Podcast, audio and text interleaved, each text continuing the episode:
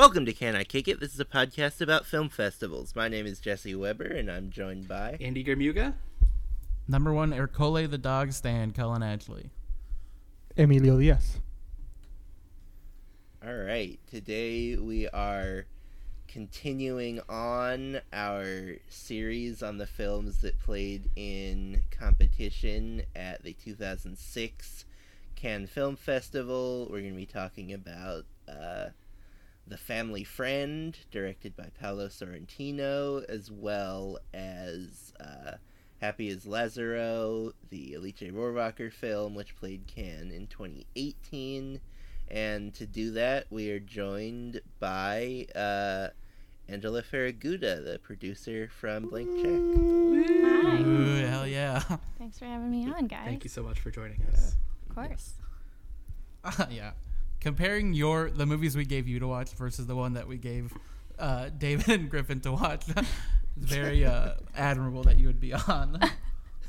Of course, you know, Yeah. as the Italian expert in the room, you know, I just felt it was my duty. Yes. Yeah. Um, yep. And it's true. Like, yeah. Th- there's there's not much connecting these movies other than they are both by Italian directors and they are you know take place in Italy.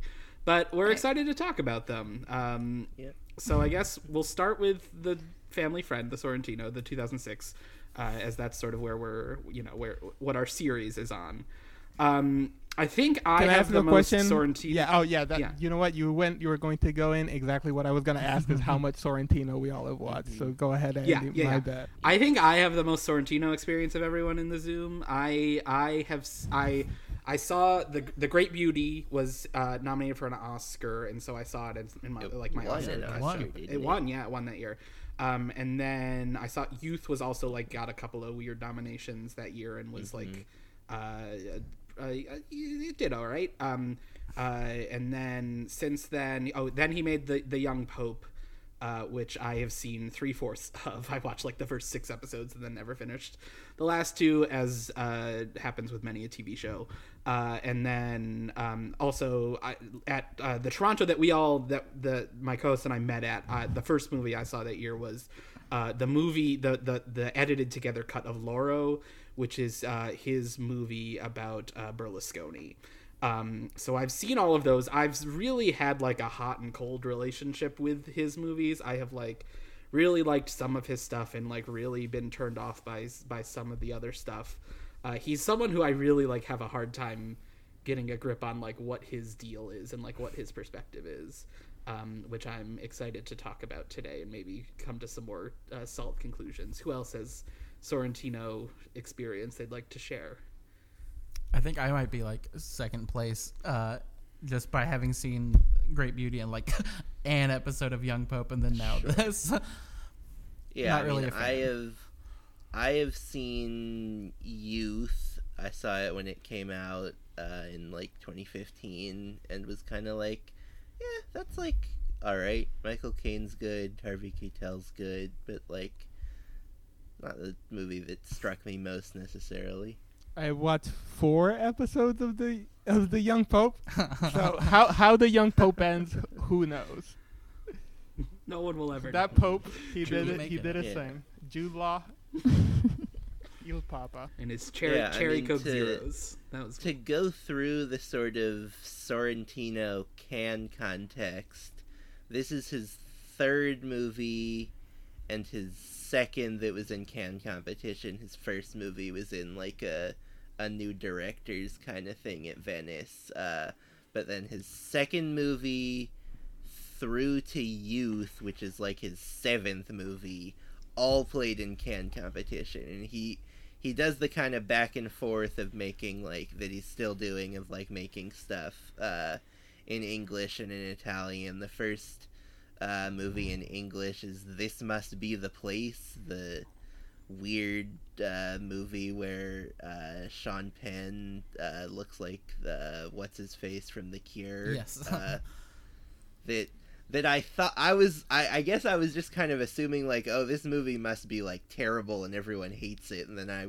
went and looked at reviews yesterday and it was like oh no people kind of like that movie somehow uh, but yeah like basically all of his mo- like he I don't know if he's a, he's he's certain he's I don't know that he's ever won like a big prize at Cannes like this didn't win anything I don't know if The Great Beauty even won anything even though that won the Oscar but yeah, he's uh, an interesting guy.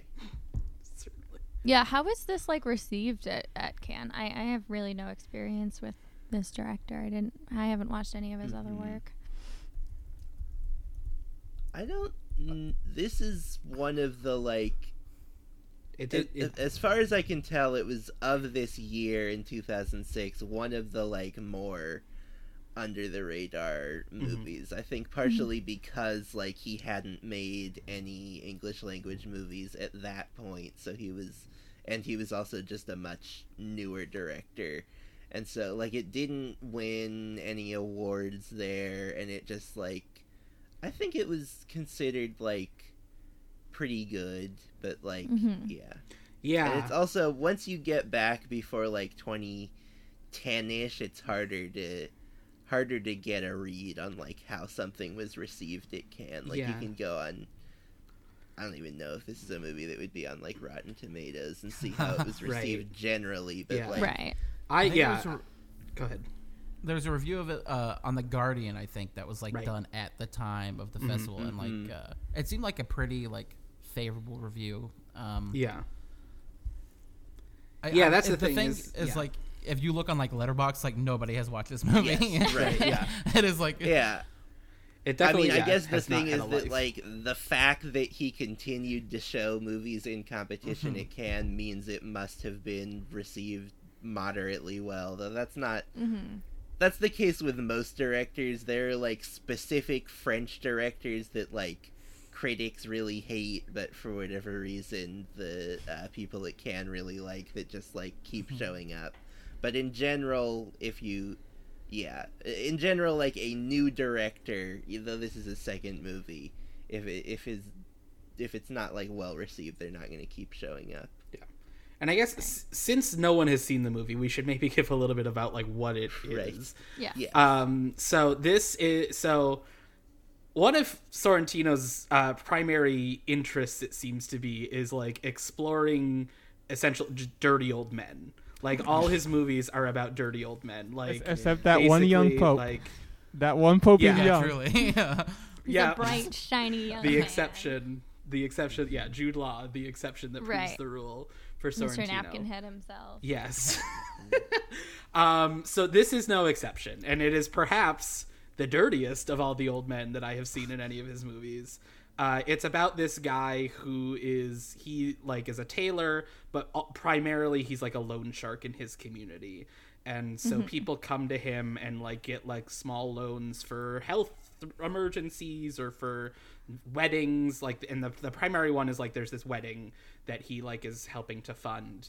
Uh, and you know he he uses that to sort of ingratiate himself within these these groups. It's like his main social connection to the outside world is like you know loaning people these monies and that this money and then like using that to to you know be in their social events. And um he's like a really tough like the opening of the movie is like a bunch of people in like very strange dangerous situations and like you sort of put it together like oh these are like the people who haven't paid him back that he like is de- dealing with or whatever. Um and yeah so he he essentially he he gives this money for this this wedding. He like takes a liking to the bride and like it, yeah and it, That's it- a very nice way of putting Right. it. Nice It's, way. I mean, takes a he's- liking to her. right he's awful like he's an entirely Yeah. irredeemable human being Yeah. um who is that like who who like rape work, works his way up to be able to rape this bride essentially is like yeah. sort of what the main plot of the movie is and then there is the fallout of that Can I paint a picture of this person just to give people a visual? Yes. Please. I realized, like, I, I was trying to like click. I'm trying to remember like exactly Oh, the scene after he takes like from the couple, like when he goes to their house and Yeah. he's collecting their rings. I was like, who does this remind me of? And I realized like if this were made in America, he would be played by Nick Nolte. Like that's so the energy. Yeah. So if that mm-hmm. kind of like helps like give an idea Right. of like how slimy and Yeah. like mm-hmm. uncouth Yeah. this Yes. man is, Yes. It's And- Italian Nick Nolte. Exactly. Yeah. and he's like from the beginning of the movie, one of his arms is in a cast, and like it's a runner in the movie that Never everyone's like, "What happened to your arm?" And he's like, "Don't worry about it." Um, uh, My guess is like sepsis or something. He's just a gross old Right. Yeah. man. yeah, he like lives in a disgusting house like that is like leaking with his like 90 year old mo- he's like 70 and he like lives with his like 90 year old money mother who's bedridden uh, at one point he like i get it's, it's is it like a mail order bride or just like a just a matchmaker sets him up with like a a foreign woman and is like Yeah. hey like check out this out and like he brings her home and it's like gross like yeah, I don't remember what happens with her exactly, but yeah, it's definitely some type of like setup situation where you know what I mean. This like matchmakers like Right. doing him a solid, and this woman's getting out of whatever shit situation she's Right. in. Yeah. And he's like, well, she doesn't speak Italian. Like, how I woo women is like with my beautiful language. Or, Like, he's, yeah. Yeah. He's awful. Um, and so, yeah, my struggle with the, with, with this movie and with Sorrentino in general is like, how much does Sorrentino get that? I think This and like like I, I have had a hard like i sort of go back and forth on a lot of the movies and like great beauty i think like i sort of came out being like yeah like he sort of gets like how gross that guy is and, and things like that but like i don't know this one is maybe the one that is the most like he we're kind of just reveling in this a little bit and especially like the ending i think is like pretty hard to take in terms of like how it is just like we're just sticking with this guy the whole time and like we're Right. following him and like we're gonna like he's the center of this movie and like you're just gonna have to deal with that and i think that's that's the hardest aspect of this movie for me Yeah.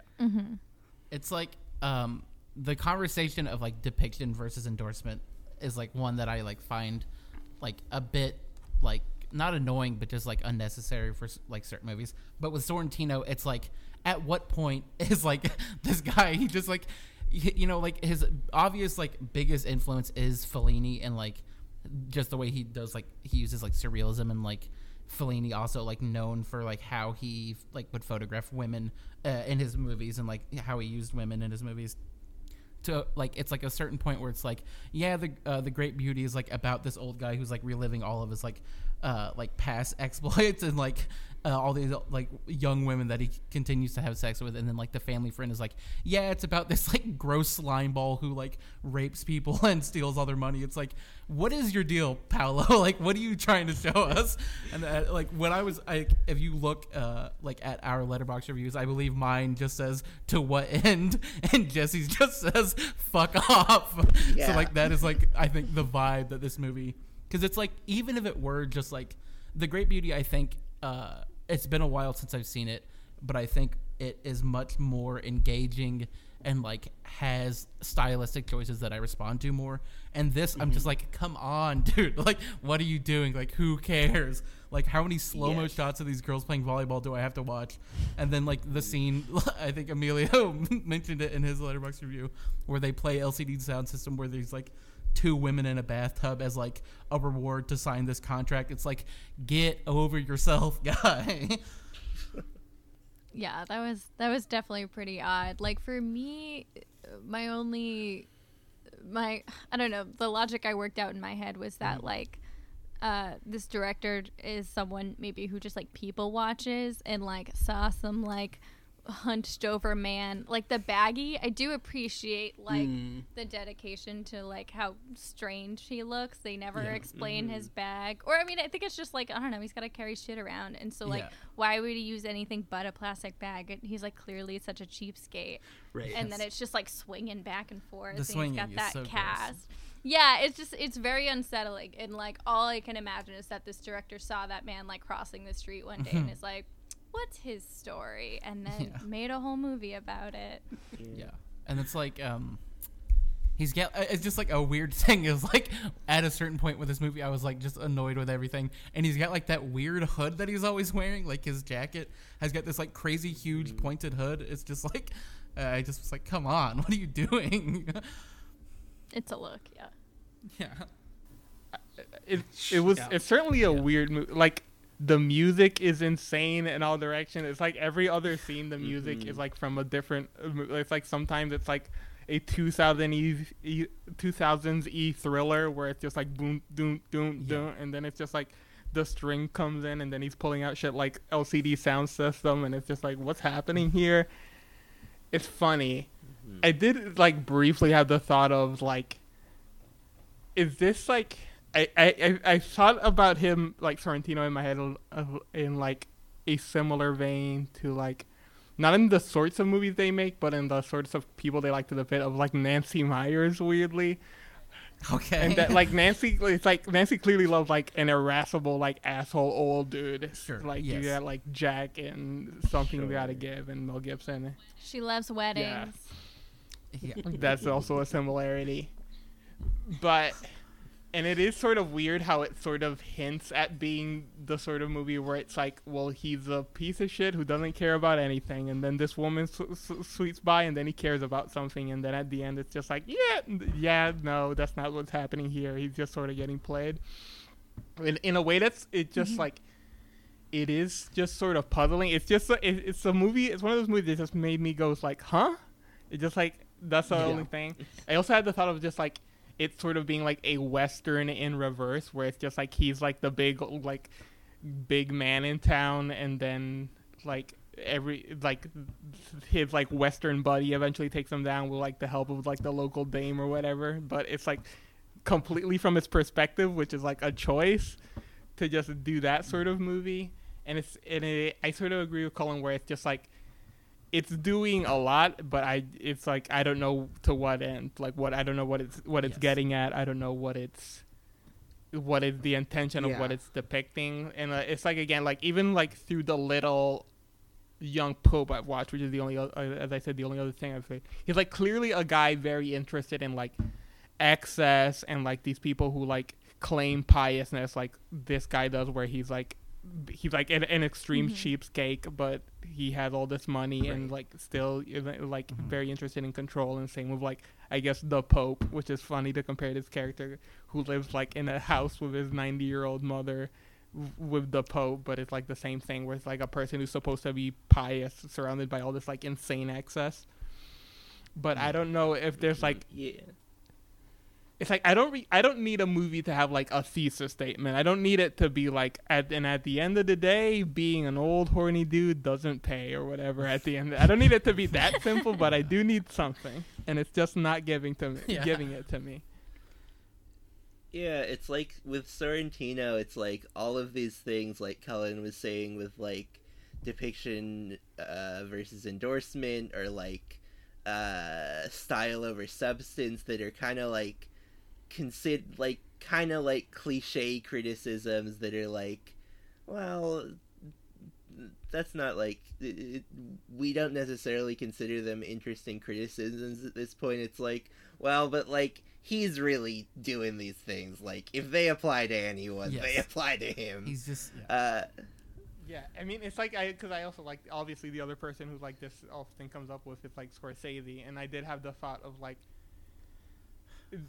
the like the first I guess like two acts of the movie are about a man whose superpower is that he doesn't give a fuck about anything. Where it's just like that's the entire depiction of him. It's just like well nothing can get to him, and he has no weaknesses because he just like is cheap, doesn't care about pretty things, doesn't care about people, doesn't care about. so It's so he's just sort of untouchable until like I guess like the the last sort of act comes in and he is eventually swayed to do to act differently, which is weird. I guess that's another just like structurally that's that sort of like last act just comes really quick and it's just like so, yes and it's like it's it's like a mm-hmm. weird thing of just like it's not the sort of movie where you're watching it and you're expecting like an Ocean's Eleven like twist at the end. So when it comes That's what I was it- thinking. yeah. I was like, Yeah. it's just suddenly turning into some like twisty heist movie. Like, what an mm-hmm. odd turn. Yeah. and it's like when that happens, I like had a rewind. I was like, did I miss something, or is it just like this happened like in a montage where it's like, oh, they Right. like took all his money and just left. It's like so such like eh, it's the thing of just like to what end? Like it just happens, and it's like okay, now he's talking to these like three Centurion guards that are like cosplaying, and then he is gonna shoot them,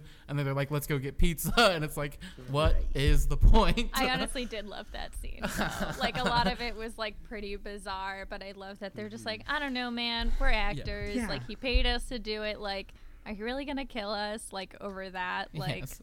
Right. I mean, yeah, and that's sort of it. Like, I the thing that I find like compelling about his movie, like, is how much of like a maximalist he is, and like how he is always so big, and like the big bombastic stuff. Like, I find it like very easy to watch. Like, it like the movie held my attention for most of the runtime. Like, I was definitely like involved with it and like following along with it, and like.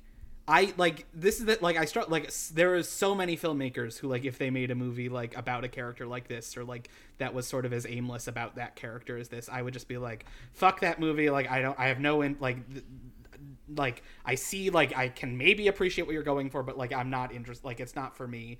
Um uh but with him for some reason I I don't know whether it's just like the Italianness of it all, or just like how big he it is, or any like I am like I I I find the movies like very watchable and very like and very gripping for some reason that I don't I can't quite put my finger on why. Well, so speaking of that maximalism and that kind of watchability, weirdly, the movie that this reminded me of, and it, it's partially because at the beginning it kind of seems like it's maybe going to be more of an ensemble movie, as Andy was saying earlier. You kind of see all these different people at the beginning, and then it, it settles into just being about him and kind of these people revolving around him. But in terms of just like both like the like big bombastic kind of style. I guess that I wouldn't the movie I'm about to say I wouldn't describe as bombastic, but it's a movie that is like very kind of stylish and very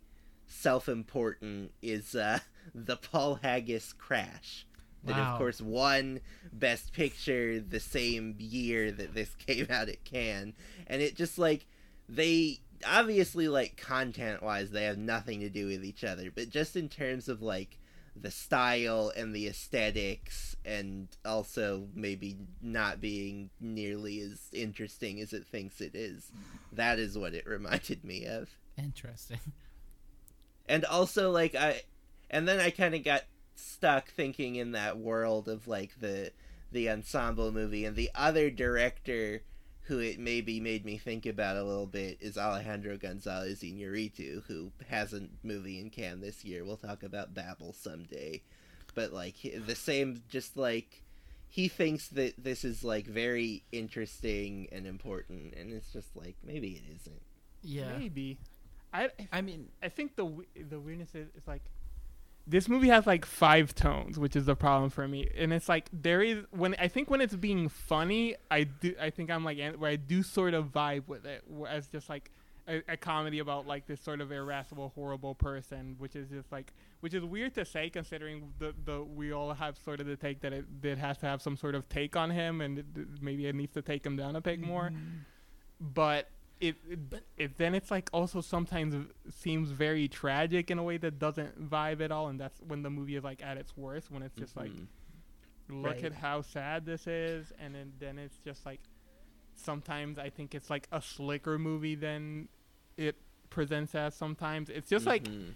it's one of those movies where like every three scenes I was like, is thi- I, I don't know what this is. I was just like, I think I I, I was like have I had a hold on it and then it would just like do something else and I mm-hmm. no longer had a hold on it. Mhm. Yeah. I thought he was like a compelling character when he was working when he was like uninvolved in people's affairs. Like I mean obviously like his whole thing is that he gets involved in mm-hmm. everyone's Yes. shit, but he doesn't seem to care about it and like the yeah, his downfall is when he begins to like care about someone. But like mm-hmm. I seeing as what we learned what his desires mm-hmm. are, like that was just like yeah, it's like hard to watch mm-hmm. and hard to like see mm-hmm. that depicted um but like it yeah i th- like you were saying, like the funny moments. I forgot I wrote it down. It's like very short.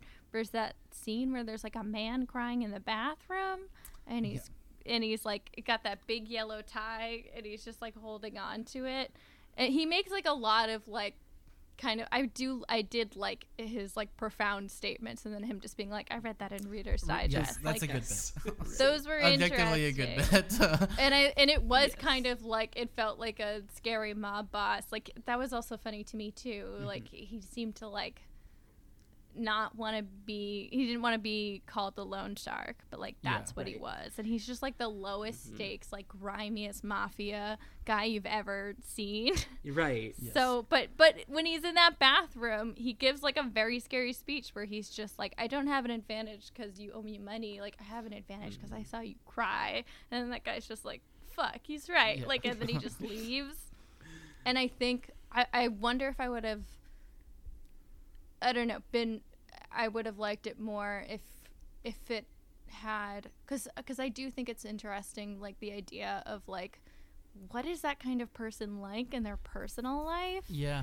like someone who's just like manipulating in all these people's affairs like if we had seen a lot of those things those scenarios and how he treats people and then seen his personal life as maybe like mm-hmm, some mm-hmm. kind of shorter story and been like oh he's like miserable at home. Right, yeah. and he but it's also mm-hmm. interesting to me that like he has so much money and Yeah. him and his mother like you know Live in squalor or whatever. yeah they live in squalor like a bucket of her shit is just like yes. in the other room.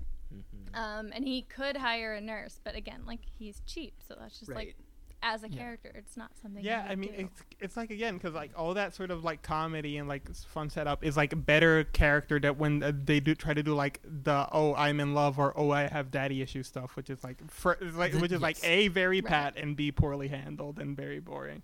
But Yes. it's like yeah when it's like clear that they're, the, his character is like. Well, he's a person who thinks he's like the height of charm because that's like every time he's like it's sort of getting set up romantically at the beginning, he's like, but my charm is being able to speak because I know about everything, and mm-hmm. which just makes the Reader's Digest mm-hmm. thing even funnier because it's just like he just reads Reader's Digest and he thinks that's what being like cult- Right. cultural and worldly is. And it's mm-hmm. just like yeah, that very it's like uh, that's a fascinating person to look at. It's just like somebody who thinks they're like king of the mountain, but they're actually just like some some schmuck. right, but right, but you can also see that like this is someone who had, was like given so little when he was so young. Or I did like that at the end. It was kind of revealed that like his mom kind of brought him into this world, into like the loan shark world somehow. Right. It was yeah, like But- the family business. Yeah. Right. But clearly, all his insecurities and all his attempts to be like really smart and charming and have all this power is because he was born and, and constantly is like, I'm not handsome. So, Yes. like, he's had to, he compensates. But Yeah. he also does it by being a very cruel person Yes. and trying to tell himself that he's Yeah, that's not. another that's another good joke where it's like that scene where the guy comes up to him for the first time and he's like, I I need loan a loan for a title and he's like, why? And it's like I need to impress the Vatican and he's like, I don't trust the Vatican and uh, the guy's like, what? You're not a man of God and he's like, I, and he's like, God may be this ugly, why would I believe in him or whatever? And yes. Like Yeah. his performance is good. Like his irascibility can be fun is- sometimes, but it's just like Yes. the movie has nothing to do. It's like it it it has nowhere to take that. Yes. Right. But so much of what is ugly about him is like not to do with his looks. It's not something I think Yes, you would yeah. think about. Like in any other movie, I'm curious what other roles this actor has gotten, but he seems like someone that could also be cast as like a kind like grandfather or Yeah. Mm-hmm. something. But here you're just like He's Like, got like the slick back hair. slimy. Yeah. Mhm. um, the thing, it's like Andy saying that it's like easy to watch. Like I would agree. I think like it is not like it's like 90 minutes long, and it is like Emilio saying like it changes enough to where it's like I can't just be like bored by it. Like I'm just like what's happening now, and like I don't think it's without its merits, like you're saying in its humor and. uh I, I don't even think like the that the performance is necessarily bad at all. It's just like I just as I was watching it and like I mean Emilio said this already like a movie doesn't need to have a thesis or whatever, but I, as I was watching I just I just kept waiting for like something to happen in a way where it's like stuff is happening but it's like so jumbled, and then like at the end, how it is just like wraps up so quickly in in such an odd way that it was like the whole time I was just like put off by it. But uh, the bit that I think is like very funny, which is just like a very specific thing, is when they're like shopping for um, like wedding decorations, and he's like, "It's Yeah. got to be this one," and it's like this dumb like cherub uh, or cherub Right. It's with like like, a sheep or whatever. yeah, Yeah, yeah. and he's like, "It's got to be this one," and they're like, "I want the spoons," and he's like, "No, it's no, no." practical and whatever. Yeah. And then he's like, no, It's it's like, got to be this me, you do not ornamental ceramic thing. Yeah. Yeah. I yeah, I I am now remembering that this movie, you know, you guys were talking about the the Reader's Digest thing and how there are some funny lines in it. I am remembering that is reminding me that it also has one of the worst lines that I have ever seen in a movie where like this person I, I forget what the scene even is, but he goes to someone and she's like, uh, why don't you just commit suicide? And he says like I don't remember the exact line, but he says like suicide always has ironic consequences and I can't afford irony. And it's just like how can a line be that simultaneously absolutely devoid of meaning and yet manage to still feel like uh, like borderline offensive? Like I, I just was like that was the point uh, at which i was just like this movie i can't handle this. This is the worst Maybe that's really clever in Italian. I mean, it's just- don't- who knows. yeah. Yeah. maybe I mean, It's yeah. just doing so much. Right. And I guess, you know, we, we've brought up some points of comparison already. I guess the point of comparison that I've sort of been ruminating on is like people who I like struggle with like a little more than Sorrentino uh, is the Safdie brothers. Like where, where my common criticism of, th- of their movies tends to be like, this is just a movie about a guy that sucks and I don't know why I'm watching it. Um, and, Right. and so like, it, it is interesting, like the way that like the style and the, like the energy for, for this sort of thing uh, carries me a little more than in, in maybe those movies tend to. But I do think like those the, their movies do tend to um, be maybe a little bit more like invested in the actions around like in the in the plot. Uh, whereas like this one I think is like is is definitely being like we're mostly going to do a character study and then we'll maybe some shove some plot in at the end. Um, Yeah, Yeah, but that- see, that's, like, the sort of the comparison like see, the- but the thing about the Safdie's brothers in the movie is that like they're not really character study. It's like they're semi. They're usually so like fast paced and like fast moving that there Right. there's not like a lot of interiority in them, which I think is like to their benefit. It just sort of lets you exist with these people and you make a like what of them what they do with like Howard Ratner and Uncut Gems and I forget the, uh, his character's name from Good Time. Honey, Connie. yeah, Connie, yeah. where where it's just like yeah you, you just sort of have to be compelled by like the actions they're taking and the sort of things they're the moves they're making and the the excitement of it where it's like it, it's the problem with this movie is like really really the ending where it's just so it's sort of like it thinks it's leaving you with something it, see, it thinks it's sort of being like a deep character thing and it's just like not. It's just like absolutely not. It's just like there's nothing mm. here Yeah, and I mean the other thing with that comparison is just like the Safdie brothers have like a just like uh, an impeccable command on like tone, whereas this movie is just like we're gonna throw a bunch of shit at the wall and see what sticks, Yeah. and is just like tonally like incoherent. but I, I don't know. I like the incoherence. I don't know. I'm into it. I don't know why. Always Alright. the enigma. just Andy. like yeah i don't get it i don't know why i'm just I, w- yeah. I mean, I would. I'd be curious to see if there's like a hardcore like Sorrentino fan who is like yeah who ha- either hasn't seen this yet or like has watched it and is like, this one I think is like also great. Like, because I know people like you were talking about like this must be the place. I know people like that a lot. People uh, really liked The Great Beauty when it came out. Um, I think Loro kind of came and went like you were saying, Andy, that you saw it. Uh, and then like The Young Pope has its fans, but um, like this one I like had literally like never heard of until we were going to do it for the podcast, and I was like, oh, I forgot that he like didn't start because like uh, Il Divo is like his big right. breakout. That's um, yeah, which is his next movie yeah. after this. and I know that that one is like he starts working with the actor from The Great Beauty, and like they have like a pretty, and he's like the same act. Toni Servillo, I think Oh, is his yeah. name. Mhm. He's also Yeah. in Loro, um, and they like sort of like become like partners in crime in a way. Um, Yeah, but it's like I don't Yeah, know. It's I like just- I liked what I saw of the young pope, and it was like a similar thing to Andy says, where I sort of it really responded to how like all, all over the place and how much excess and how crazy it is. So I'm willing to give him the benefit of the doubt of this is just like how, similar to like if we were Yeah. gonna keep talking about the Safdies, similar to how I feel about like Da- Daddy Long Legs, where it's like where it's like yeah i can see the stuff that he would be they would he would be good at later but it's just like not fully here yet and it's just like there's just Yeah. like not a command of like the script or like the tone or whatever the family friend. It's uh, not possible to really to watch anywhere, so we can't really say like go out and watch it. Not that we would recommend that, but uh, certainly an interesting uh, movie. I mean, uh, yeah, if you from- can find it, it's like 90 minutes. If you're like doing a Sorrentino deep dive, I'd say it's like worth it. It's like not, or if even just like you know doing a Cannes 2006 deep dive like we are. yeah, um, yeah, and I mean, yeah, it's, so t- go, he's he's an interesting guy. yeah we'll, we'll- we'll see certainly what talk Yeah. about him some other time i'm Yeah. i'm i'm sort of intrigued to watch his other movies great beauty is one I've, I've been meaning to get around to for a while but talking about a movie with twists that you don't really see coming Nailed it. Nailed that transition.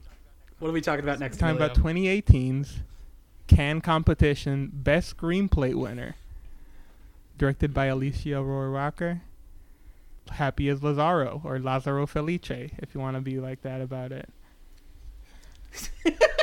Lazzaro. Lazzaro. Lazzaro. Lazzaro. Um, what a guy, Lazzaro. What a guy. Definitely a movie I liked a lot more than The Family Friend. Yeah. Yeah. Mm-hmm. I don't know what like the correct order. I watched this one first, and Yeah. then the Family Friend, and like I'm not sure if that was like the best order, but I definitely, I did really appreciate this one. So I Yeah. guess maybe it was a bit of a bummer when I was like, "What the? F- who is this guy?" Right. It's like Yeah. a literal, like a literal saint, and Yes, it's Right. just like the scummiest, Right, the man worst person you've ever seen that in a like movie. only exists to take advantage of people, and someone who like only exists to just be like, "Oh, hello." right. And, Yeah. like, Let me Yeah. give you the shirt off my back. Like yeah, exactly. Here, I'll- I'll give you my blood. Literally. yeah. Um, yeah, I guess as a setup for this one, so this is about uh, Lazzaro is like a young boy. He's like in his like early twenties, right? And he or something like that. I, I guess it's mysterious throughout the movie. I, I'm I'm sort of age is. yeah. That's one of my well. I guess it's not like a big question because it like sort of doesn't matter. But I am sort of like, is he supposed to be like 16 or like 24? I I have no idea. yeah, I think yeah, I think it's kind of also purposely vague and confusing Yes, for like right. everyone on the farm and Yeah. I, i'm sh- we'll get into this and Yes. I'll, I'll let you get back to the plot but like it, it is also like when are we right. That's yeah. I don't know what year it is but okay continue. Yeah, yeah, yeah, yeah. Uh, well, and yeah, and he's like he's like a real cherub. Like he's got like this like the the the curly black hair like and like the the bright like face that's just like he's he like it, you see him and you're like, "Oh, that's like an avatar for goodness in like this movie when you first an see honest face. They say right the yes movie. exactly um and so he lives like on this island with his family and some other people like it's not everyone i think is kind of related to each other but it's not I'm- i don't think it's ever like I mean, he, laid like out he that. he, Again. he says like, I have a grandmother, but I don't have parents. right yeah yeah and i was like i feel like maybe you should know who your parents are considering this like cousin situation Yes. but also like old italy i was like i don't know I mean, he's clearly a guy who doesn't ask a lot of questions. Let's just say. no yeah. yeah, he's he just goes along. Um, and so yeah, Yes. they they live and work on this island where they're where like most of the people there are like workers who work the tobacco fields, and then there's like the rich family who is in charge. Uh, and like one of the earliest interactions is uh, like a guy comes and like goes through their like monthly like here's what I'm giving you and here's what you've like what what work you've done and like and then he's like oh your bet your like your your debt is increasing this this month because like you let the whatever die or whatever um and so you you sort of follow that life. He like has like a little romance. He, also has an in, a very interesting relationship with the son of the rich family um that he develops where like he it right Yeah, he he be, yeah Tan- Tancredi he he um he becomes like his confidant and like his accomplice in like and Tancredi decides pretty early on that he's gonna like stage a kidnapping that he's been kidnapped to try and get some money out of his mother. And like La- Lazzaro is like all right let, let's do it. Like and like and like helps him carry out all the legwork of the of the plan essentially. I mean, because Um, that's like and- the dynamic they're sort of playing at of at, of like yeah. well the rich family exploits the workers till till at this point you don't know to the extent at which they are being exploited. And then the workers sort of Yeah. exploit Lazzaro because he's like, like a guy who Yeah. will just do anything that he is asked Right. And yeah, and the whole time you're like, this seems like extremely exploitative and like sketchy and like they at one point I guess uh Tancredi like has like a flip cell phone. So uh, you're like I guess it's not like that far in the past or whatever. Um and then eventually like this culminates in eventually like there's like a police raid and they're like you're being like like sharecropping has been illegal for like a decade like they're what they're doing to you is like illegal and exploitative and like they've they're basically been holding you in slavery or whatever and we're here to to to get you out At, when that happens Lazzaro does he fall or he just gets hit and he like gets knocked out he he falls off a And then- He falls, I think, before. right Yeah. Before that happens. Right. So, like, the fall is before, I think, the police come to investigate Tancredi, who's missing. Mm-hmm. Yeah. Who, like, everyone had tried not to, like, get the police involved, or at Yeah. least the mom did for obvious reasons. But yeah, Yeah. the fall is, like, the first. I, like, checked my phone for, like, a second, and I looked up, and he was falling down a cliff, and I was like, Jesus Christ.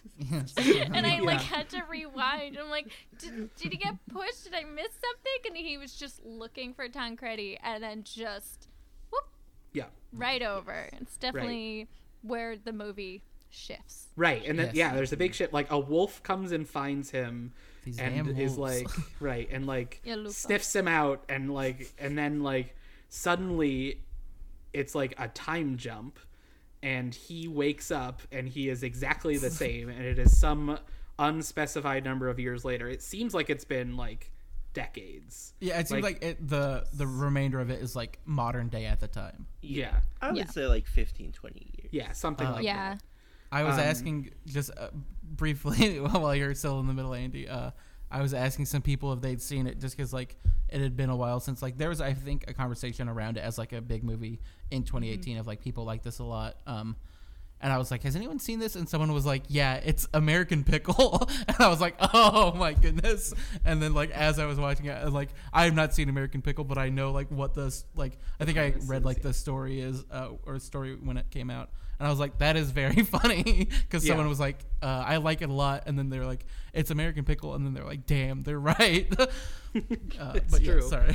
I, I mean, yeah. Well, and then the rest of the movie is like he like goes out into the world. Uh, he reconnects with some people who are on the island and discovers like how their lives are now, which like is not great. Like they're not living great lives still.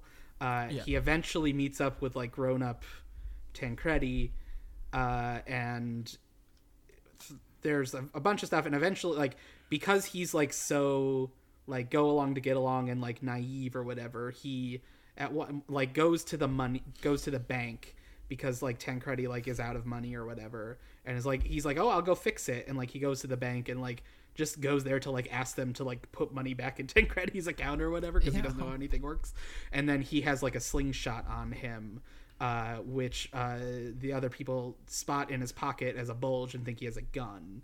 So then, like That's such a that's such a funny moment where they ask him like, "Do you have a weapon?" And he's like, "Yeah." Right, I know. and it's yeah. been fed into the story that he has the uh, slingshot. Right. Like, and it's repeated a couple times. So the Yeah. second, you know, they ask him, you're like, fuck, he's Yes. dead.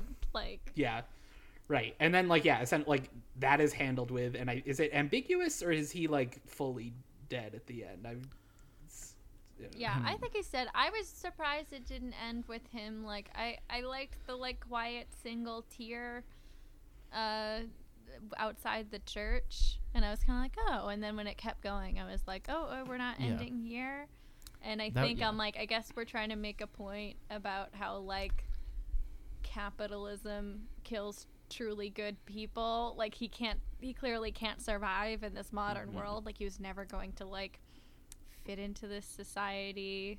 I don't know. It was Yeah. the, the Yeah. saint-like behavior was definitely kind of Right. I just tried to remind myself that was like the main idea. Like basically he was only brought into this world to like help those people get out of their situation through some like weird indirect way Yeah. and then That sort of save them again later on. yeah.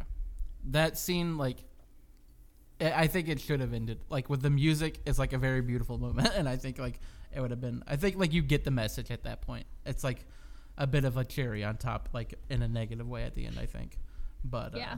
You don't want to watch him get kicked to death. Yeah, it's it's Yeah. a pretty brutal scene. Also, it's, It's just like the nicest boy getting stomped out. Right. Yeah, it, it- but it's it's funny though because it's just like it's all like De Niro Irishman kicks where it's like this doesn't All these old. because it's also it's like it's the sort of thing where he's like, I guess in just like his willingness to just like work or whatever. It's it's like in my mind at the beginning, it's like, does he have like superpowers? Can he just like pick up very? He's so strong. just like- yeah, he's like just lifting everything. but it's just like Yeah. a weird movie. I might be the person out of all of us who's the least into it. I'll say. I What did you Oh, go ahead. I think I just struggle with this sort of movie. Like, eh, eh, Colin said the American Pickle thing, but it's like often this sort of thing of like person who is good or who is naive, who is like sort of like either taken advantage of or just like walk through life, and you just sort of like have to see the reflections of life through them. It's a uh, sort of like being there, which is a movie that a lot of people love. I, it's a movie that I sort of struggle with and don't really love. Not to, not Yeah. to get into like the same territory as your podcast, Angie, but Forrest Gump I've- is the pro- is the sort of movie where I sort of had that similar problem.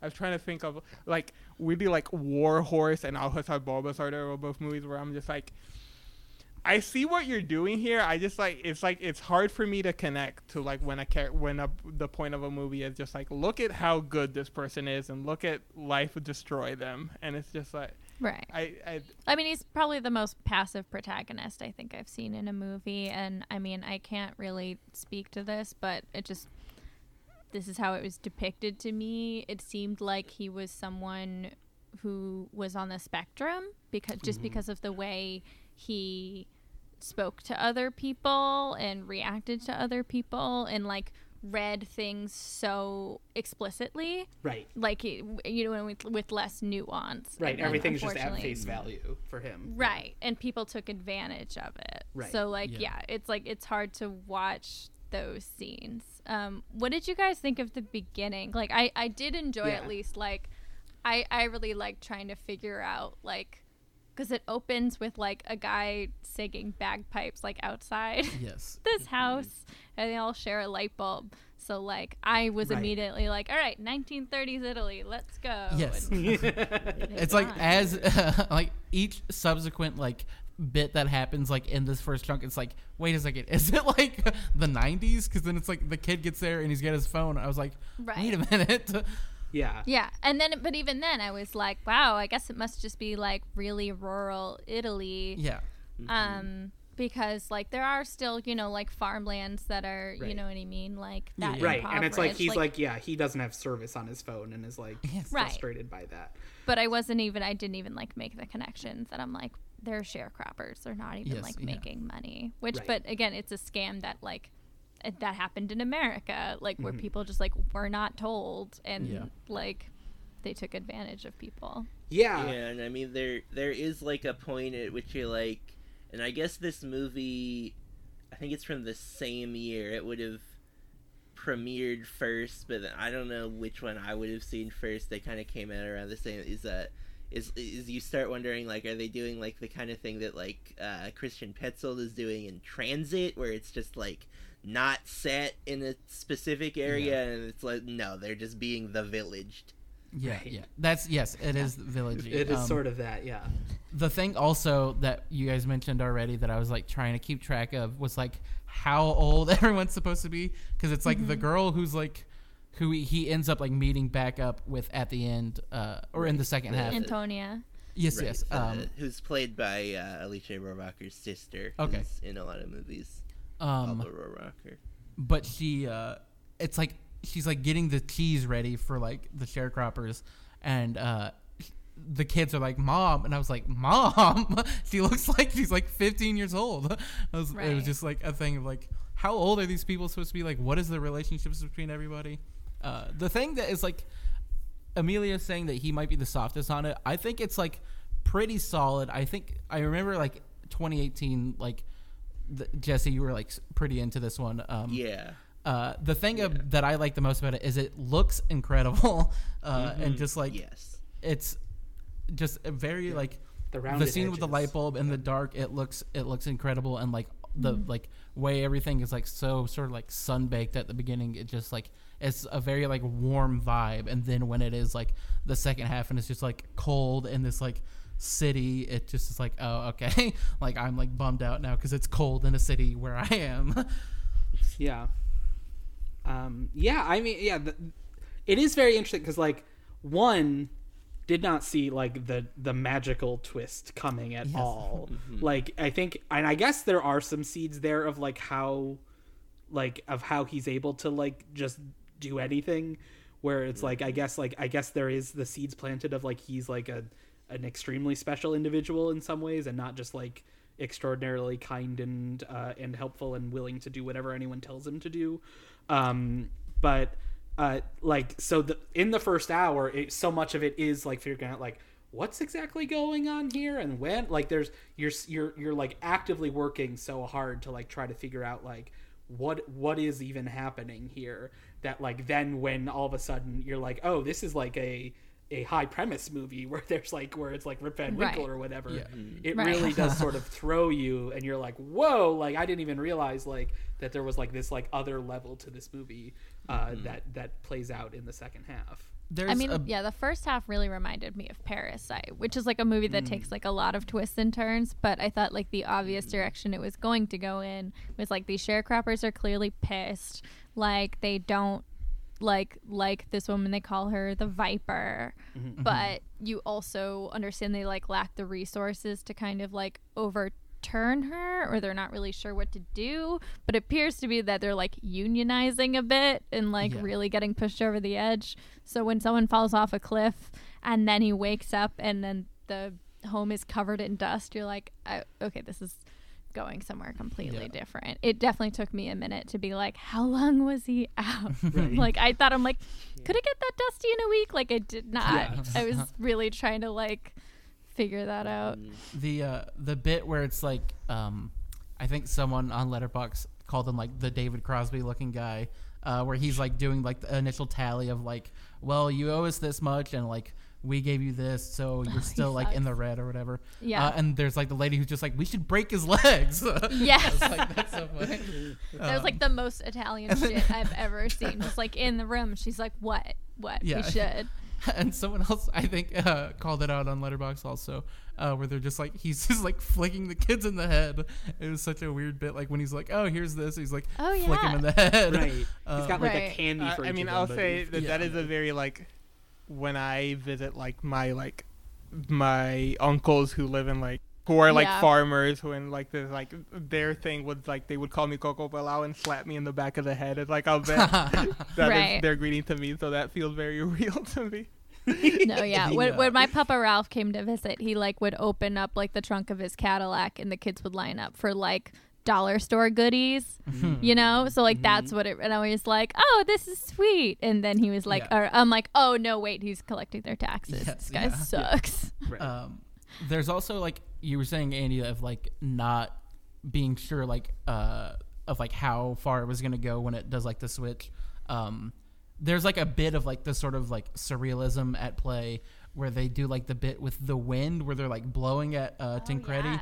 and it's just like blowing his hair and then they like turn he turns around and they just all stop. And it's like there's like a few things like the wolves and the way that they use music uh, in certain scenes of like how um like uh, the like sort of magical realism or like surrealism at play is like uh un- like you were saying like a seed that's planted early that i was like this is very uh light and fun and like the sort of surrealist approach that i am more in favor of than what was in uh family friend It, it reminded me that in the Family Friend, just to go back to something else a second ago, that he also had like the bit with like the chocolates where he gives the kid, and then Oh, eventually, so gross.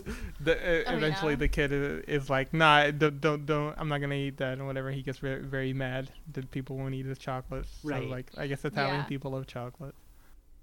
him, him and the guy. Um, was it, what was his name? The, the the guy who worked for uh, DeLuna or whatever. Like, Yeah. they, I feel like they would get along. They're both Yeah, oh, yeah. scumbags. Oh, Because sure. then you see him later, and it's it's interesting how people's like lives didn't really change. It's like I Right. feel like we've seen news Mhm. stories like that where you're like, oh my god, these people were trapped in a basement or whatever, like led to believe they had this whole insane life or they were in a cult, and like Right. you know maybe there's some mm-hmm. like money thrown their way right away, but like Yeah. they're not always given the tools that like help mm-hmm. them survive long term in the real Right. world. Like mm-hmm. clearly. Well, and yeah, and and the the first thing also like when like well first he encounters like the people like stealing stuff from the house who he's just like sure I'll help or whatever, and then when he re-encounters the the guy like the manager guy, he is now like working with like what seems like mostly an immigrant population, like working to like see who will do the cheapest labor, yeah. right? Yeah. And like he like his whole thing is like trying to get everyone to accept less money for work. Like it's like he they're all bidding like who will do a dollar a bushel or whatever and who will do 50 cents or whatever. Um and so like it isn't like I think it, it shows like both there is like still an exploitative like labor relationship that really isn't fundamentally that different from like whatever the sharecropper situation was. And then also the people who were in the sharecropper situation have not been able to find like a stable life even after being like quote unquote rescued from it. Um it like it it, it, sh- it does clearly show like both like in that actual physical location things have not gotten better and also the people who were stuck in that situation things have not improved for them either. Um I, It's, I, I, uh, and i did think that was like sort of an interesting like showing both those worlds so uh distinctly. Where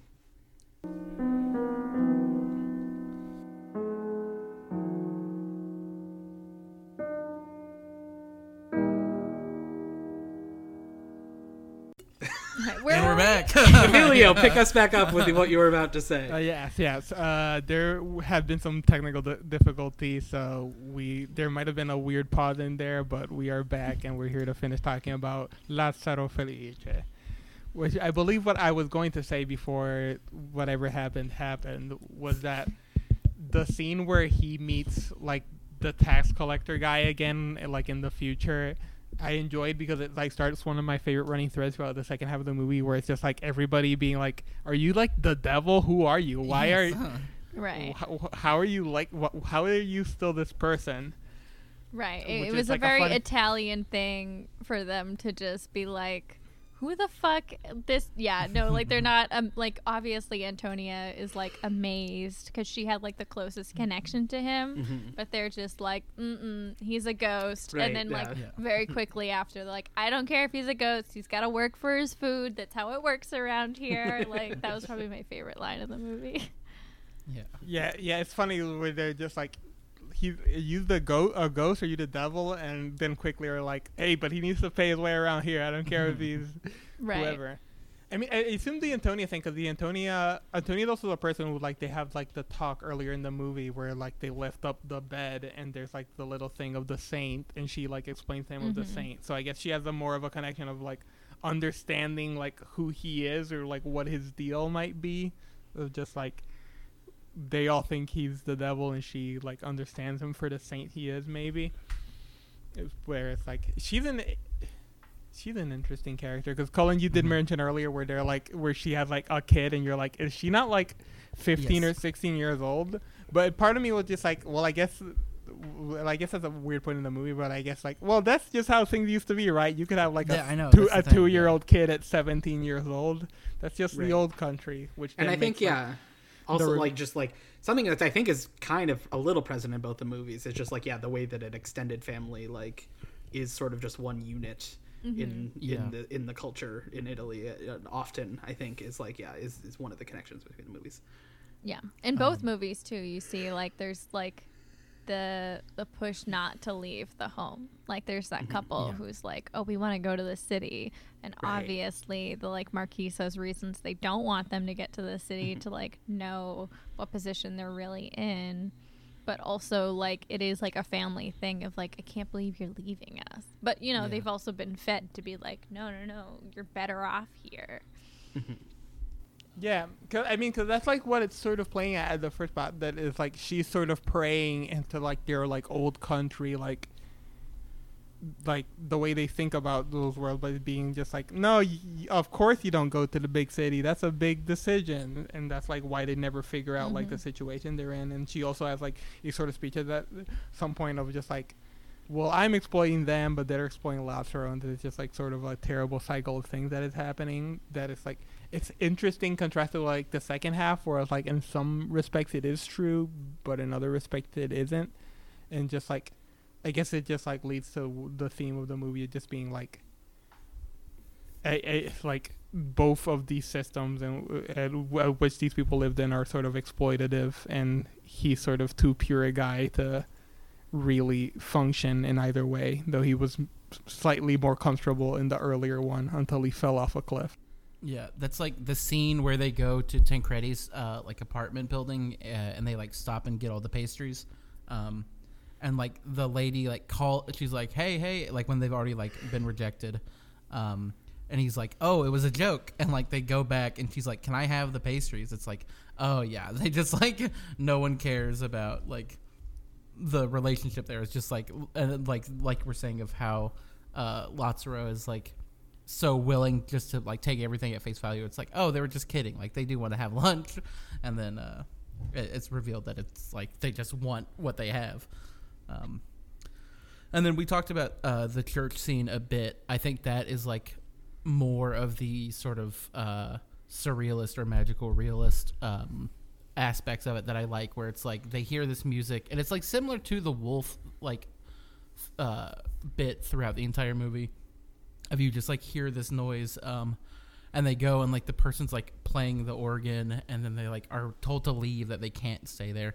And uh as they walk out like the music like the the organ won't play and like the music like starts playing outside. It's like all very uh interesting. A lot of stuff with like wind and like uh the wolf whistle in this movie. Not wolf whistle like Jim Carrey like banging his head with a hammer in the mask like, like the full like when they do the bit with like where he holds up the pan and it's like the moon like Yeah. rising and there's like a lot of talk about the moon Yeah. a good vibe movie I mean, yeah, wolves definitely have like a lot of strong imagery like associated with Italy. But yeah, I, I really like that scene too. I it was it kind of really speaks to uh I don't know, like yeah, what you can do when you're like limited with like they're not going to do any like crazy special effects, but like all they did was like have the sound travel or like have like Yeah. the wind kind of like push in and it really does feel like magical and like kind of like take you out of it for a moment and yeah, I thought that that was really sweet. um, a little bit like uh, just in the sort of people out of time aspect of the beginning, and especially like how the it starts with like the guy like wooing uh, one of the women.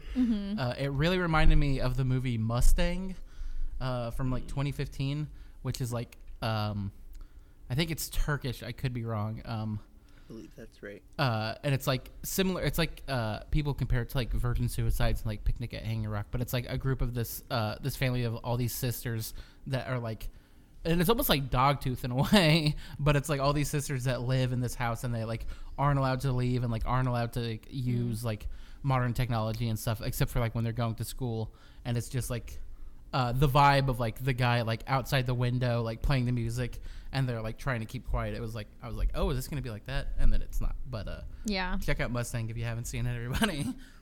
The the film this reminded me of I haven't I, I don't really remember too much of the plot, but it, it's set in like a very rural Italy, and I, I watched it in school. Um, it's called Non ho paura, which just means I am not afraid. Um, and it's about kind of like this young boy that like stumbles upon a mystery, and you're not really like sure where it's gonna lead. Um, which I really credit my teacher for showing it to us in class because it, it's like kind of scary at first, and it's also like like an artsy Italian film. Like, and she was just like, "Fuck it, you guys are watching this, and like, we're not just gonna watch Life is Beautiful." But we did watch that also. yeah. But um, but it's like also it's a very interesting, and it was I I thought it was kind of like going in a similar direction. I think that one's set in like the seventies, um, but it was also a phrase.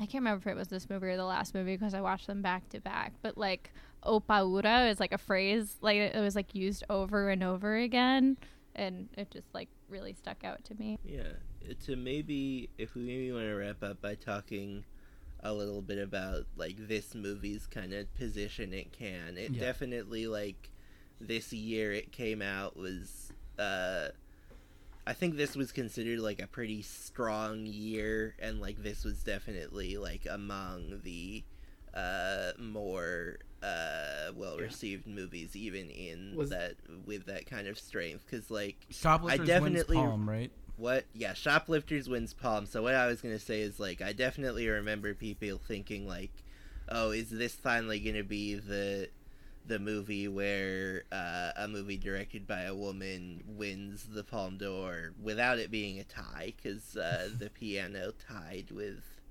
i'm forgetting what uh, but this like it was kind of the same thing with like Toni Erdmann Yeah. uh, a couple years before and i think this maybe this ended up tying for screenplay and i think that i think when uh, Toni Erdmann didn't win and didn't win anything it was considered like more of like a thing i think what happened with this it's like well it won screenplay and that was seen as a little disappointing but also like shoplifters won the Palme and everyone loves shoplifters so Yeah. like Right. What? and yeah uh, like it Cannes you place a little more in, in, in Rohrwacher context too? I don't really know that much. Oh about sure. her I mean, this is her third movie. Uh, I think both of her other two movies played directors fortnight it can. I think know I, th- I think one the did. Wonders might have just played in competition. maybe the Wonders could have been in competition, and then yeah, like this is her most recent movie. Uh, earlier this year, uh, she's actually done a few things this year. A few Uh, she shorts, I had uh, she had that short film with JR. Uh, that premiered at Venice and Mhm. hasn't played anywhere since there, and I didn't really hear anything about it. And the other thing is that she actually uh, directed two episodes of the second season of the uh, the My Brilliant Friend adaptation okay. that's on HBO yes. which is interesting because every other episode has been directed by uh, the same person, and then they brought her in to do like the middle two episodes of this most recent season. That's fun. Um, Mhm. Yeah, because what? Uh, so 2018 is like you're saying it's like a solid year at Cannes. I just remember like that is like in memory, like probably like the best or my not the best, like my favorite um, movie year of the decade. I think, and it's just like so so stacked because it's like that Cannes uh, is like Shoplifters wins uh, Palme and um, uh, BlacKkKlansman wins Prix, right? Yeah, Yeah, and then like Burning is the same year, and yeah. uh, Burning doesn't win anything yeah. weirdly. How? Uh, I truly. and then of course uh, Under the Silver Lake. Under the Silver Lake that plays, year. yeah. And yeah, then- there's a lot of really good movies. Uh, Cold War, yes. Ash Is Purest White, Uh, yeah, Asako yeah. one and two. Uh, apparently, Happy as Lazar was in the top five foreign language films uh, for the National Board of Review, which is a funny thing to think. of. Well, yeah. So this is the other thing is like that. So 2018 Cannes is the first Cannes where Netflix movies weren't allowed to premiere Right. in competition because like the year previous you have like Meyerowitz and Okja, uh, and then so Right. then And Netflix the ends Netflix up logo buying. gets booed famously. Yeah, yeah. Right. They're like they're like, haha, we can still have a movie in competition if we don't buy it until after it's Yeah, played. right. Um, and then they did that with uh, Atlantics last year Yeah. too. Yep. um, Yeah, it's.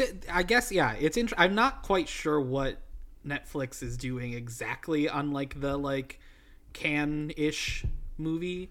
Like, like I sort of have a sense of like what they're trying to do with like Oscar movies and stuff. I don't really Yeah. have quite a huge sense of like what Netflix's overall hopes and strategies are for like these like these like movies that play Cannes that are like artier and a little less accessible. I think Um, it's like I have no like- idea. Like I yeah. it's just like a laurel that they can have. Like, I think they're just Sure. like trying to like up their prestige in that way, and like, I don't know what they're. I mean, because this year they had like a few movies at Sundance, and then after the like virus started, they were like, we're not doing anything at festivals, which is like usually they're like the fall festival. Right. Um, they, that's where they very run. big at like Venice and uh, Toronto, and they they have like the people at. I don't know if this has come directly from Netflix, but like the people at Venice and Toronto have said like we still have a good relationship Yeah. with Netflix. We ex- fully expect them to start showing their movies Well, yeah. again Uh, because uh, I mean, 2018 is the year that Roma wins Venice. Right. Yeah. So yes, Yep. so yeah, I guess it's also just like, yeah, it's just like prestige plays, like getting people to watch some international stuff. Maybe it means a little more because, like, obviously they're a very international company, so it's obviously just like Mhm. if yeah, I don't know if they have international rights to these movies. It just, no, because this one it was not on Netflix in Germany. I had to switch on the old VPN. Oh, the old VPN. yeah. I mean they. I assume that they couldn't buy it in France. I don't know. Yeah. I don't. Uh, maybe they could. also, just this interesting quote from Bong Joon Ho, who said, the, "Lazzaro Felice probes the rift between agrarian and modern life and contains one of the most dazzling twists and tracking shots in recent memory." And I watched this recently. What's the tracking shot? Yeah, I literally watched it today and have no memory of it. I don't. know. Did he watch some other shot? Did he watch some other cut with a tracking shot? yeah, the Cannes cut. I'm trying to think. I'm not I shocked mean- in the least that Bong Joon Ho loves this movie, though. Yeah, That yeah. Yes, that does Totally make checks sense. out. Yeah, Mhm. Where he's like, where rich people get their comeuppance. Yeah. right. it. Yeah. Yeah, it's an Yeah. interesting movie. I mean, just like the last thing uh, uh, we said a couple of times, it looks incredible. Helene Louvart, maybe the best cinematographer in the world. Uh, she's shot a lot. Of, obviously, uh, we talked about her work earlier this year when we talked about both of the. God, I can't forget. Like, Eliza hit. yeah, the Eliza Hittman. Right, yeah, yes. never, rarely, Oh, sometimes, yeah, out, those. Yeah. which it's like obviously a sort of different look, but it, it does have the similar like 16 millimeter sort of thing. Yeah, but then there's like, Mhm. there are like a few like weird drone shots in uh, Lazzaro that are just like not off-putting, but it's like I got the same vibe as like when I watched the second Hobbit movie for the first time, and there's like just random GoPro in it, and it's like whoa, whoa, whoa. but Did yeah. not expect the second Hob- uh, Hobbit movie to come up on this episode. They're both Which- just like small, nice men in fields, I guess. sure. There's some Which parallels. which one is that one? Is that one? You know, uh, capitalism and of Smaug? Smaug, Yeah, right. right, right. Right. Yeah. Boy. It's it's not the straightest line, but it's not you know. Tan- Tancredi was the, dwarfs bomber of his day. unionizing. right. yes. I, I will say, did you guys appreciate? I thought it was some of the best, like, uh, casting I've seen of like Oh. young to old version. Like Antonia, Yeah. I really want to see Right. those women next to each other. Yeah. Or like, was it the same woman? It was just like really good makeup. It was just one of those No. things where. No, I I think, think it's just No, 'cause- uncanny. No, because yeah, Antonia Alba Rohrwacher is credited as as older Antonia. okay. So so it is a younger actress, but it, that's also a situation where like she's the director's sister, so I am I assume it's just Oh. like it's easier to find like you know what a younger version of your sister looks like.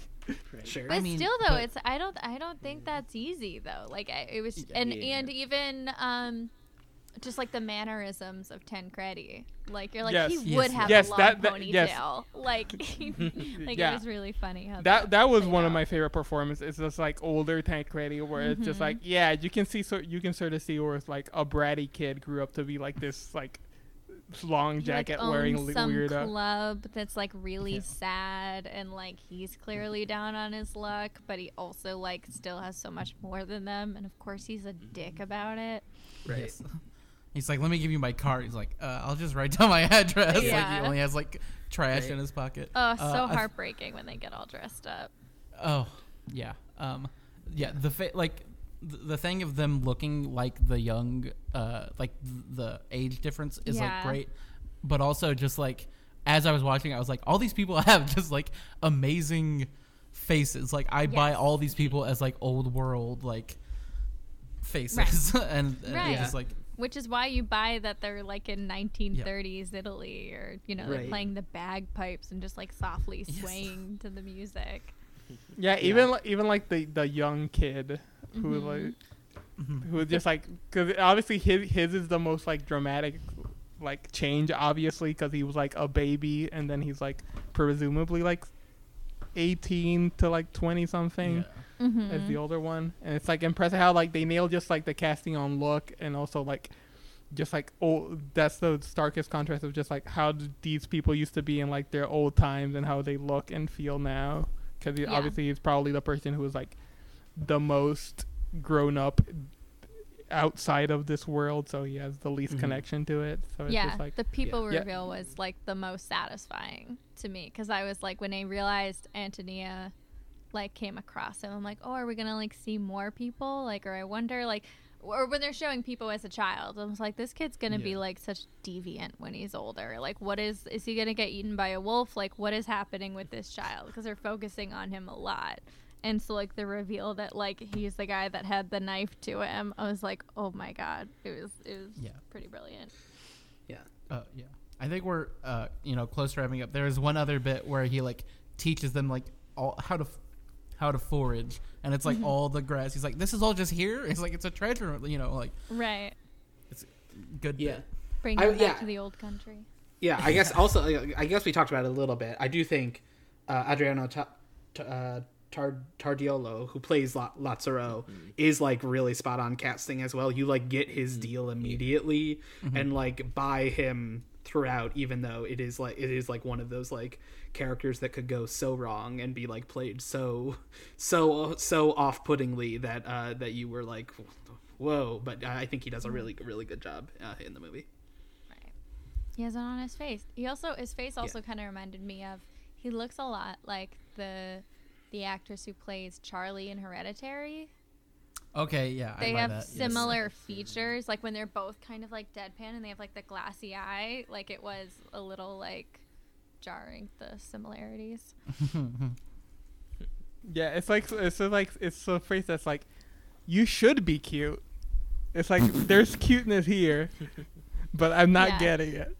Well, yeah, I thought I thought that's what they were initially setting up, right? Because the first scene is like the the kind of there's not quite a wedding, which also feels very like old Right. world of just like these two are now like joined in union in a very kind of like old school way, and and mm-hmm. Antonia's like looking at him, and you're like, oh, those two are gonna flirt. And the, the movie's like, we're not going in that direction at all, and you're like, all mm-hmm. right, Yeah, I mean it's sort of the thing about like the movies that I've mentioned before, where it's like, you sort of can't give him a relationship because it's just like, what would that even be?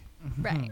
It Yeah. would just be like her being like, kiss me, and he's like, sure, and, and that's Yeah, it. I was worried it was gonna go in that direction with Tancredi too. I was like, when they were alone on the mountaintop, I was like, "Is this where this is going?" And luckily, it didn't. And there was like a brotherhood thing, but you can. He's still Yeah. clearly taking advantage of him. Right. Tancredi's a weird dude. Yeah, But, uh, he's a weird dick. guy. Yeah, the scene where he's like, "You're blocking the sun" or whatever when oh he like comes back. It It's gives him a gift. Right. He's like, what am I supposed to do all day? Just sitting here, like, I don't know, man. It's like your plot that you like you wanted to be mm-hmm. kidnapped or Right. whatever. I'm also not like an expert on like currency conversion, but a billion lira seems like a lot still. I think just the word billion, I was like, come on. Right. No, he was just like, but like it, it that was buyable. That like some, you know, spoiled yeah. teenager, spoiled rich Yeah. teenager who mm-hmm. was dragged out into the middle of nowhere with his mom has nothing better to do. So he's gonna like make up this wild scenario. Like, what else is he gonna do? Like, sit in that house and like it, do nothing? No, he's gonna Yeah. make a scene. and it is, and it's like I guess I wonder like how aware the kid Tancredi and his younger sister were of like the whole thing. It's like Tancredi seems pretty aware, but it's like I wonder if his plot was to get the entire thing revealed rather than like any plot over like getting the money or Yeah. whatever because he just like hates his parents or whatever. I didn't buy like- that he was. I don't think that girl's his sister. It's No, like yeah, the, it's the the- shitty guy's daughter. Yeah, then yeah. they end up together. Um, I mean, like from what I gathered, I just thought it was interesting that he was like, "Oh, my mother treats you guys like animals, and like she just exploits you." Like he's just quoting back what she said, but like he then he goes and does the exact same thing. So like he's not any better. Like he's just inherited all the traits from his mother. But I Yeah, he's it's also a child. where it's and, like, yeah, yeah, go ahead. where it's like, and it's like an interesting like sort of dynamics as for where it's like, where it's like theoretically he thinks the right thing, but it's just sort of to piss off his mom. He's he doesn't Right. really have any like anything in his heart for these people or what their struggle is. He's just sort of like my mom sucks, and I'm sure I can Yeah. convince these people that my mom sucks. Yeah, that's happy as Happy Lazzaro. as Lazzaro. yeah. We did it. Ange, thank you so much for joining us. Uh, do you have anything you would like to plug? Uh, yeah, just uh, listen to the Blank Check podcast. We're working our way through uh, Robert Zemeckis right now. I'm not sure when this episode will come out, um, but I'm sure we'll probably still be in the middle of Zemeckis. Yeah. Yeah, Uh, it's a long one, but it's been fun. And um, I also have, uh, you can follow me on Twitter at Magnafarda.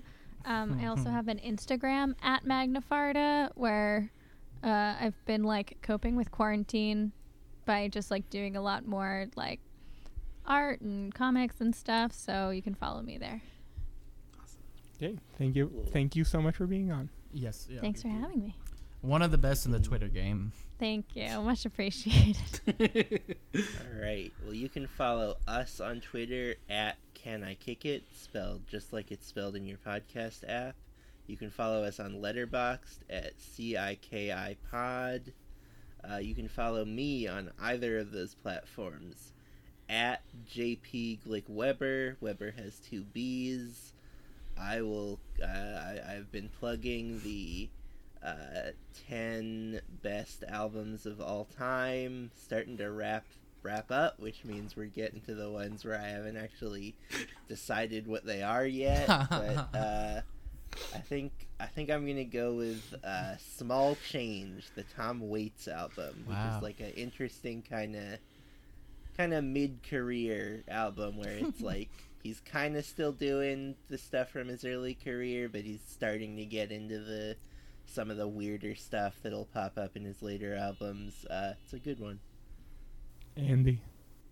Yes, my name's Andy. You can find me online at Andy T Germ on all your favorite social media platforms and some of your least favorite ones too, if you're if you're into that.